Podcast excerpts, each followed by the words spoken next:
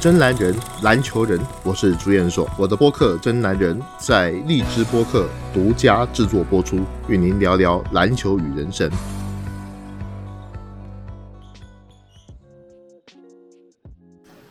欢迎各位来到这一期的《真男人》节目，我是朱彦硕。Hello，大家好，我是 Helen。嗯，那么季后赛现在打到现在很热闹，篮网队也出局了哈。嗯，是。那在今年万众瞩目的篮网队失利之后，主教练纳什也背负了很大的压力。纳什作为第一年担任球队主帅，出来的成绩其实还是不错的，但因为伤病问题，篮网队未尽全功，似乎也能交代。我没看过纳什在球员时代的表现，但 NBA 里好像很多教练从 NBA 球员退役下来，而他们是原来的控球后卫出身，那纳什也是其中之一。我对他这种温文儒雅的样子还挺感兴趣的。嗯，你对这种类型的是很有兴趣吗？啊、是的，呃，就是那种白白净净的，对，所以比较想斯了解斯文文的。这一种的。嗯呃，其实是这样哈，现在在 NBA 里面有原来是控球后卫的球员退役下来当教练的，像现在快船队的泰伦卢啊，然后老鹰队的麦克米伦，还有这个七六人队的里弗斯老李啊，奇才队的布鲁克斯啊，布鲁克斯也辞职了啊，然后还有勇士队的科尔、公牛队的多诺万等等哈。这些啊，他都还只是说他在原来在 NBA 里面他打过球的，嗯还有一些可能是没有打仗 NBA，可是他原来在大学里面担任球员，然后是打控球的啊。那如果这样算的话，这个呃控球后卫在退役之后，他出任这个主帅，担任篮球教练，其实比例算是挺高的，应该是所有位置里面最高的。嗯，那么那时也被认为，像包括最最近上任的那个独行侠队的基德啊、他也是。那那时也是被认为说可以在教练位置上面很成功的退役球员。嗯，而这个很成功的意思就是说，他还是球员的时候，我们就已经认为，他如果是退下来之后当教练，一定很 OK，没问题的那一种。啊，所以他在球员时代，他曾经有两次的这个年度 MVP，啊所以球员生涯也是非常的辉煌。嗯，那那时呢，也就是有名的九六年选秀黄金一代。在艾弗森、科比、雷阿伦等人同一批的时候，就连艾弗森和科比也就只拿了一次年度 MVP，然而纳什却拿了两次。有人说纳什的 MVP 多少有点水分，那是这样的吗？嗯，纳什的 MVP 是在二零零四、零五年以及二零零五、零六年连续两年二连霸。其实他的情况跟前两年的那个字母哥。是有点有点像的。那首先呢，哈，纳什是在一九九六年的首轮第十五顺位被选中。那时候 NBA 是有二十九个球队，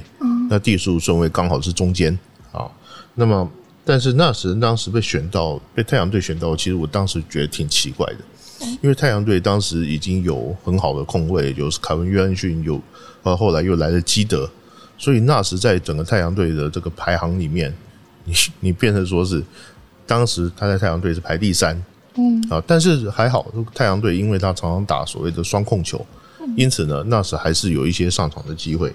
那不过哈，在纳什的这个头两个赛季里面，因为你上面压着凯文约翰逊，压着这个基德，所以他的这个时间呢、相对来讲就少很多。嗯，但是在第二季的时候，他其实是有相当的一个提升。不过当时的独行侠队想把他交易过来，嗯，所以呢，呃，就花了不少人，还有首轮选秀把纳什给送过去，而太阳队也在从中是赚了一笔啊。那么当时独行侠队就看中了纳什的一个潜力，所以纳什他打出来的时候也是在独行侠队。那么说纳什的 MVP 有点水，我说明一下哈。第一个赛季啊的 MVP 是他险胜了刚刚转会到呃热火队的奥尼尔。嗯，但是我们要知道，当时啊太阳队是打出了六十二胜的战绩，比上个赛季要进步的太多了，嗯，因此呢，我觉得在当时选纳什，我觉得一点问题都没有。那第二个 MVP 呢，他是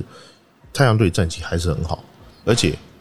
当时纳什在整个 NBA 的声誉已经建立起来了，因此他就二连霸，而且是压倒性的获胜。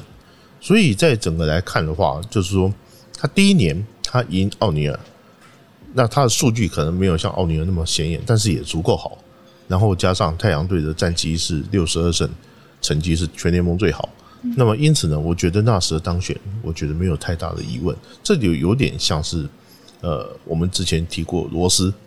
拿到年度 MVP 的时候那种情况，嗯，是很类似的啊。所以我觉得纳什他的 MVP，你说他有水分，我个人是不太同意的。哦，那纳什去到独行侠的那段时间。表现迅速的上升，还跟诺维斯基打出了很不错的成绩，也建立了很好的友谊，是吗？对，那时候纳什跟诺维斯基可以说是，呃，因为两个都是白人。这 NBA 如果说你看到一个后卫一个前锋，然后两个都是白人啊，当然纳什是加拿大籍啊，那诺维斯基德国籍啊，那么他们两个都不属于美国籍的球员，在 NBA 里面。联手连得很成功，这是一个非常特殊的一个友谊。那那时在独行侠队马上被赋予先发的位置，但是没有马上的打出来，而是待了两个赛季之后啊，才开始大器晚成啊。因为我们知道大那时其实在大学的时候是念到大学四年级，嗯，毕业之后他才进入 NBA，所以他等于是说他在整个 NBA 是打了四个赛季，也就二过了二十五岁以后，他才。慢慢的展现出他在整个 NBA 生存的能力。那么那时他是在当时另外一个战术大师叫老尼尔森啊，当尼尔森的手下打球。然后二零零四年的时候，他又以自由球员的身份又回到了太阳队，在另外一个战术大师手下，就现在德安东尼也是他的一个恩师。因此呢，德安东尼啊，他是所谓的现代进攻篮球的一个教父。啊进攻篮球一个终极大师，也可以说现在篮球啊，强调攻守转换，强调三分球，强调快攻，啊，然后把这个半场阵地战的这个效能给它弱化，嗯，啊，那更重视球员面框进攻的一个重要性，然后增加进攻的回合数，啊，减少背框或以及低位的单打次数，这也意味着说，呃，球队它需要一个组织能力强，但是同时呢。他也擅长跑动，自己也有进攻能力的一个控球后卫。那么纳什就是符合这样条件的一个球员，所以把他招回太阳队。我觉得纳什他招回太阳队是经过很多的考虑，因为当时纳什在独行侠已经是全明星了，嗯，啊，然后呢，突然之间他又回去了。那么我觉得对独行侠来说，他是会有一定程度的一个挣扎，他们也不希望纳什回去，但是。在太阳队纳什显然是看到了对自己更好的一个未来。那这样讲的话，纳什的优缺点是什么呢？呃，我们从球员的面相来分析啊，纳什有几个非常重要优点啊。第一个，他的投篮非常好，嗯，他的这个投篮命中率接近百分之五十，然后三分球命中率有超过百分之四十。那另外一方面，他发球就更不要讲了，发球非常精准。他的这个进攻啊，可以说是非常的高效。那么比起啊，现代的的控球后卫，比如像利拉德啊、特雷杨啊、威少啊这些人来相比之下的话，他没有像他们投那么多的篮，嗯，他一场球得分不会超过二十分。可是呢，之前我们也有提过斯托克顿，对不对？啊，斯托克顿是以我们所谓的老派的控球后卫，他一场球他得分也很少超过十五分，那时是介在十五分到二十分之间，也就是说他不算太少。也不算太多，那以数字来讲的话，我觉得是刚刚好。那必要的时候，他也能得很多的分数，但是一般正常的情况下，他就得十五分、二十分左右，啊，这个数字就就封顶了。那么最主要的就是说，呃，他们球队里面有其他的一些很好的一个射手得分点，所以他都会把重心先放在其他的队友身上。那么他的进攻欲望会比传统的空位要强。但是不像现代的所谓的控球位来的那么那么强烈啊，就得分能力没有那么狂暴，但是他的投篮选择都是好的，所以他得分很有效率。第二个就是我们曾经提到过，在斯托克的那一个节目的时候，我们提到过好的一个控球后卫的特质啊，最重要就是你一拿到球的时候，你要马上的掌握你队友跟对手他的位置，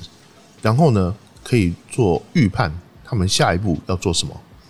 我们曾经讲，斯托克顿就好像呃我们飞机里面那种预警机，嗯嗯，他一拿到球之后，他马上像头脑眼睛像雷达一样，马上就扫到他的队友跟他的对手到底接下来他会做什么事情。同样的，纳什也有这样的本领，所以当他一拿到球之后，啊，他可以在高速的行进之间做出正确的判断，啊，正确包括你你要传球，还是要自己投篮，还是要推进。我觉得纳什这一点很好。第三个就是纳什有非常优越的这个传球能力跟技术，他两只手他都可以传球，而且他非常善传所谓的地板球，呃，就是你突入到禁区之后，给一个小球给到禁区球员，这种球他非常会传。那另外一方面，他也擅长打这种跑攻战术。那么他的这个对于教练的进攻意图以及对战术的理解能力，可以说是非常出色。那么有一点不一样的就是，纳什非常擅长传给外线的这些射手投篮，好，这一点是非常妙的。如果说纳什有缺点的话，他可能哈的问题就在防守，他的腿力、体能都很不错，但是从来没有人认为他是一个很好的防守者，但是也不至于说到漏勺那么夸张的地步，只能说他的防守在他的这个个个人的能力上面不是那么突出。嗯那刚刚说纳什很擅长传给外线的射手投篮，这个跟一般的传球有什么不一样的吗？嗯，一般来讲哈，这个泰德你自己有的时候打篮球，嗯，我就问你一个问题：我球传给你的时候，是传到什么样的球？你接到球，你可以马上投篮。呃，刚好在我身前一点点能拿得住的那种。啊，我这么解释哈，传给外线投篮的球，必须在力量、高度以及时机都正好。嗯，也就是说，我传给你的时候，你是拿到球很细节。最舒服，然后可以投篮的时候。对对对，然后你如果传高的，你还要再拿下来。调整。对嗯，你要传低的，你也要调整；传偏的，你也要再调整。对，那可能就错过最好的投篮时机了。那那时他往往是传到最好的时候，也就是说，他的队友一在外面一接到球的时候，他马上一抬手，就好像练习投篮一样，把球给投进去。嗯我举一个反向的例子，威少，威少传给外线投手的那种球的时候，他就经常传歪。我以前就讲雷霆队缺射手，雷霆缺缺射手，不是那些射手不会投篮，而是他到了雷霆队之后，威少传给他的球不行。哦，他的助攻很多，可是你威少他传的那个助攻，他质量他不是说每一个都传的很好。我不否认他有很多很好的助攻，但是如果跟纳什比较起来的话，纳什几乎每一次的传球的质量都很好。那么你传到不管是在快攻的时候，或者是在外围射手投篮的时候，你一接到球，他就等于是好像在练球的状况一样，就可以把球投进去。如果你只是说把球传到那个人身上，可是他还要做多余的动作。我们知道 NBA 的防守球员都很厉害，嗯，你往往说你从接到球到投篮，你可能没有一秒不到的这个反应时间。那你如果还要再多加一个调整的时候，你就错过了最佳的投篮时机。这我也是问了一个以前是控球后卫出身的教练，然后才问他才知道，就是说这种具体的技术细节，可能你要当球员，嗯，才能才能够了解。好，那么最需要球是要送到外线，这些投手这种传球，最重要的是要精准，你的力度可能比那种要传给传快攻的时候那种情况要不一样。因为如果说像传给内线或者是传给在跑动中的球员，你让他上篮的时候，他有的时候他可以靠他自身的能力，他因为他还在跑动中，那么他可以靠他自身的调整，把你传坏的球变成好球。但是传给外围投手，你有的时候这些外围射手，你接球到投篮，可能只有零点五秒的机会。嗯，那么这个时间你就不必要做到说你球要传的准，你传的力量还不能太大，嗯，然后你的高低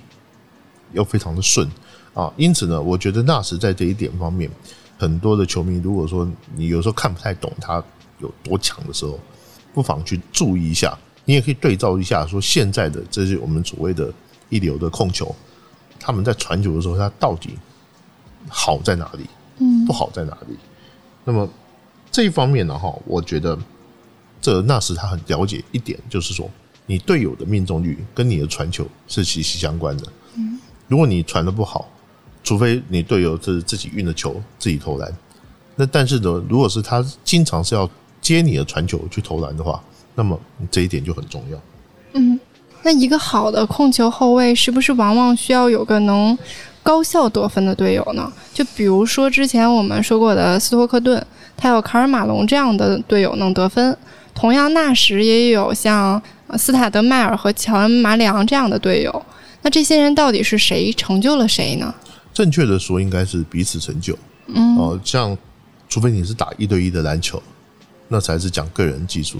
但是一般来说，就是你没有我，你没那么好；共生关系。我没有你，我也没那么好，这是共生的。嗯啊，斯洛克顿他职业生涯一万五千多次的助攻，他可能有一半以上他是传给马龙。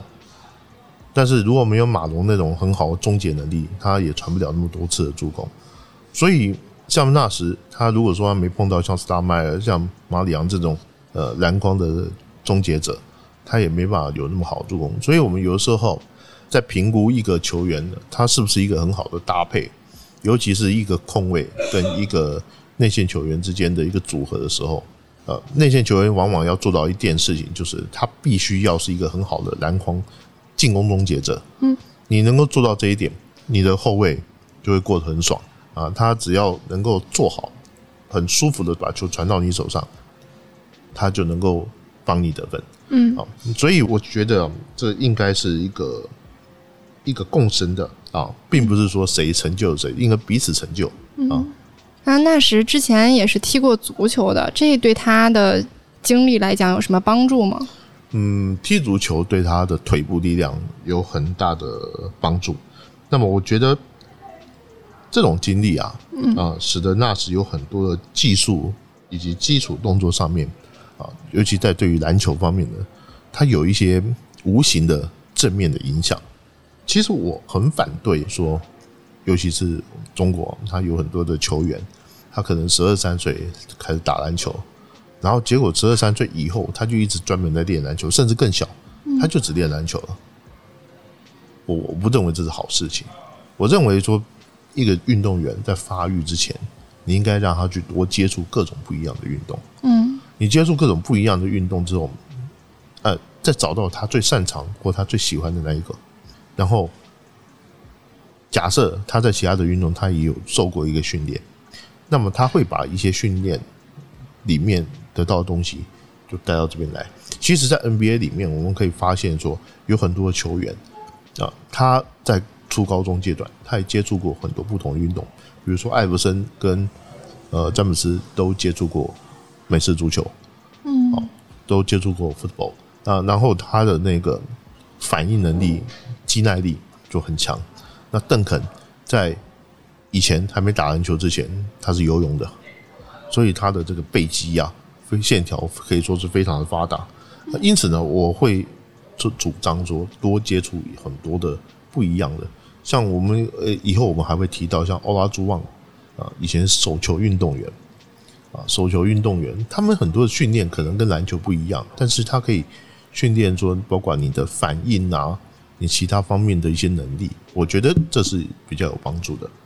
那前面说到很多优秀的教练往往是控球后卫退役下来的，好像比篮球场上其他的位置，嗯，控球后卫成为更出色的教练的几率更高一些，这是为什么呢？首先呢，哈，就是控球后卫，他必须要比其他各位置要懂更多的战术，不然不管是进攻的、防守的，他等于是说他自己就是一个战术百科，除了主帅之外，你要最懂，嗯，要不然就没得打了啊。那第二个就是说，在于呃，他如果不理解这些的话，他没办法站在场上。那么场上最需要动脑筋打球的，永远是控球后卫。这也是为什么很多的教练在球员生涯退役的之前，他是打这个控球出身的。当然，这也不是绝对啊，但也有很多的中锋、前锋，他在退役之后，如果他的这个战术的部分他能够研读起来的话，那么他也能够当好主帅。比如说像现在，呃，我们看到的这个太阳队的主帅旺提威廉斯，嗯，他以前是一个打前锋的啊，禅师菲尔杰克逊以前是中锋，只是数量相对来说不是那么高。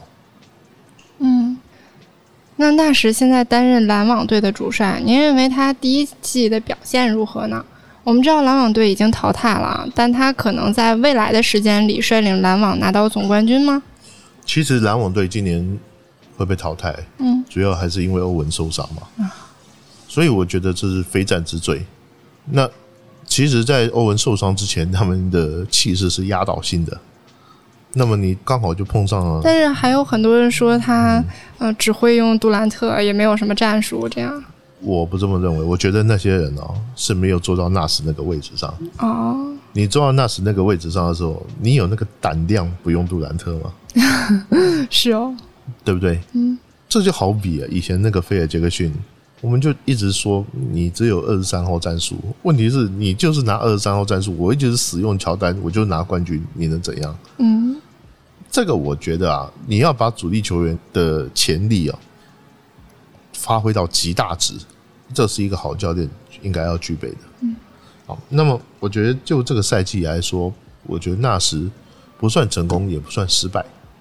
不算成功的原因，就是因为你没有拿冠军嘛。嗯，不算失败的原因，就是因为你没拿冠军的理由很简单，就是因为你们的主将受伤了。嗯，我觉得这后面他当然有很多需要学的地方，这还可以再调整。但是我觉得那是会成功的。那他有以具备几个。成功教练的特质，那第一个，他很善于沟通，他不是一个强势教练，他也不是说我要面子，你的话我都不听，他不是这种人。第二个是他擅长各种战术，也能够解读各种战术。我们前面讲到，他跟过老尼尔森啊去独行侠的时候，然后又跟了德安东尼，德安东尼现在在纳什身边当助理教练，老尼尔森有一点很有名。他战术超级多，这边就讲有一个译文，王治郅。啊，当时去老尼尔森手下去独行侠打球的时候，去的第一天，丢给他一本战术，六百多个战术，你想想看，连中锋你都要需要去了解，那么，请问一下，你作为球队的主力后卫，那时，你不但要全部了解，你还要全部都会，对。所以这是一个很恐怖的一个数字，好，那接下来你还要切换到不同人德安东尼的战术，那德安东尼的战术显然比劳尼尔森要简单多了，那么纳什就打得更得心应手，所以我觉得纳什在这一方面是不成问题的。那么剩下的就是他经验问题，他也是一个很容易被球员信赖的主主帅，我觉得这没有什么太大问题。那在球员时代，与纳什齐名的基德，两人差不多的年纪，而且时代也是差不多。嗯，他们不但同队过，而且也是被认为是二十一世纪前十年最好的两位控球。觉得他们两个谁更好一点呢？那现在基德也是担任教练了，嗯，您认为他们有谁更成功一些？呃，有关基德，等到有机会我们讲到他的时候，我们可以好好的聊聊他。这个我是见过有一场常规赛啊，嗯，是在二零零六年的十二月七号，呃，太阳队客场对篮网队的一场比赛。我为什么记印象很深刻？是因为那场球我那时候有担任球评哦，好，然后呢，那场比赛纳什跟基德都打出了非常惊人的表现。那场比赛是最后太阳队的客场双加时，一百六十一比一百五十七。获胜，这是一个很恐怖的比分。然后你再看到两个人的这个数据，纳什是得四十二分，还有六个篮板，十三次助攻；基德是三十八分，十四个篮板，十四个助攻。而且最后的那一段时间，我还记得，简直是神仙打架。这场比赛被 NBA 官方收录在 NBA 的经典赛里面。那么。这是我见过他们两个人呢，就相互对决。你看，我们首先先讲到，那时新人进入到 NBA 的时候，基德已经在 NBA 成名了。所以纳什是基德的替补。嗯，所以等于是说，虽不能讲师兄弟啦，啊，然后你我们看看，基德曾经去过篮网队，纳什现在在带篮网队，基德是从独行侠队出来的，现在又回去带独行侠。基德后来也在独行侠拿过冠军，纳什也是在独行侠队开始当选全明星球员，所以这两个人，我记得我在以前做杂志的时候，常常把这两个拿来比较，我觉得这越比越有味道。然后呢，现在他们两个又有很多的一些共同的经历，他们两个都待过太阳，也都待过篮网，也待过独行侠。我是说，呃，那时没有球员时代没有在篮网过，他但是他现在带带带篮网队。那所以呢，两个人有很多很有趣的这种缘分。嗯，我觉得这一栏呢，哈，就是说球员之间球员时期的这种对抗，实际上是可以到教练的时候还继续书写。两个人年纪也差不多。嗯，因此呢，如果说从单讲说球员时代的话，那时的进攻是远远优于基德，但是基德的防守能力是远远胜于纳什，因为基德的防守是年度。第一队、第二队的这种水平的，嗯，好，那么我想哈，基德也是被很多的人会认为他是在教练位置上可以说是成功者。这一步，也说先担任主帅这一步，基德已经走在纳什前面了，因为自己的之前曾经就带过雄鹿，嗯，那我很期待呀，两个人呢能够在总决赛碰面，我觉得那会是 一段佳话，一段佳话，嗯。那现在的 NBA 控球后卫需要更好的外线能力了，同时也需要很好的组织能力。那时呢，就可以说是一个时代的标杆。在现今篮球打得越来越快、进攻回合越来越多的同时，那时的很多技术上的特点，应该也是未来很多控球后卫需要学习的。那我们今天的节目就先到这里。嗯，那也希望各位球迷给我们留言啊，然后呢，跟我们聊聊你们想聊谁。嗯我们也可以呃听取大家的建议，对，听取大家的建议，不管是历史中的人物，还是呃现役球员当中的人物。那我们这期节目就到这边，哎，再见，拜拜。